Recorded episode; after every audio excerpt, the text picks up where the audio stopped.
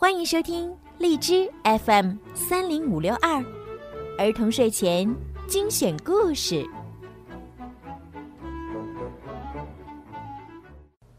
亲爱的小朋友们、大朋友们，你们好！我是每天给大家讲睡前故事的小鱼姐姐。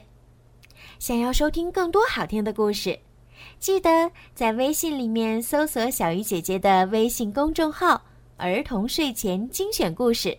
点击关注，好听的故事每天就会发送到您的手机里啦。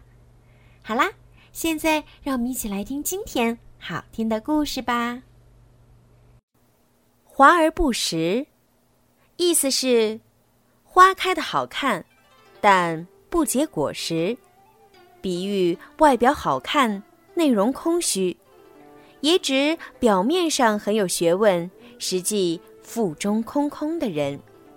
出自左丘明《左传》，文公五年，《晏子春秋》外篇，不合经术者有记载。春秋时，晋国大夫杨楚父受命出使魏国，在回来的路上，曾住在宁邑的一家客栈里。店主姓嬴。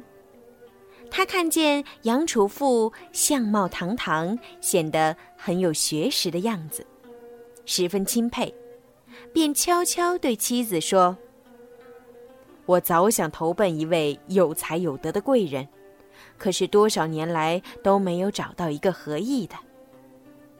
今天我见杨楚富这个人举止不凡，我决心跟他去了。”店主于是把自己想投奔杨楚富的意图向杨楚富说了。杨楚富满口答应，并保证他以后能飞黄腾达。于是，店主离别妻子，跟着他走了。一路上，和杨楚富交流的过程中，店主发现此人。既无素养，也无才识。于是，在刚刚走出宁邑县境后，店主改变了主意，和杨楚富分手了。店主的妻子见丈夫忽然折回，心中不明，问道：“哎，你怎么回来了？发生什么事儿了吗？”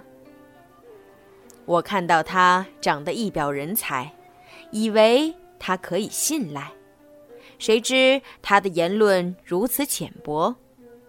原来他是个表面上很有学问，实际腹中空空的人。我怕跟他一去，不但没有得到发展，反倒遭受祸害，还是回来的好。好啦，宝贝们。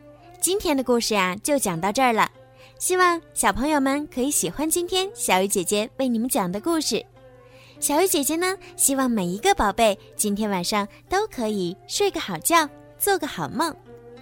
另外呀，小鱼姐姐最近呢在参加荔枝 APP 举办的回声计划活动，所以呢需要小朋友们的大力支持哦。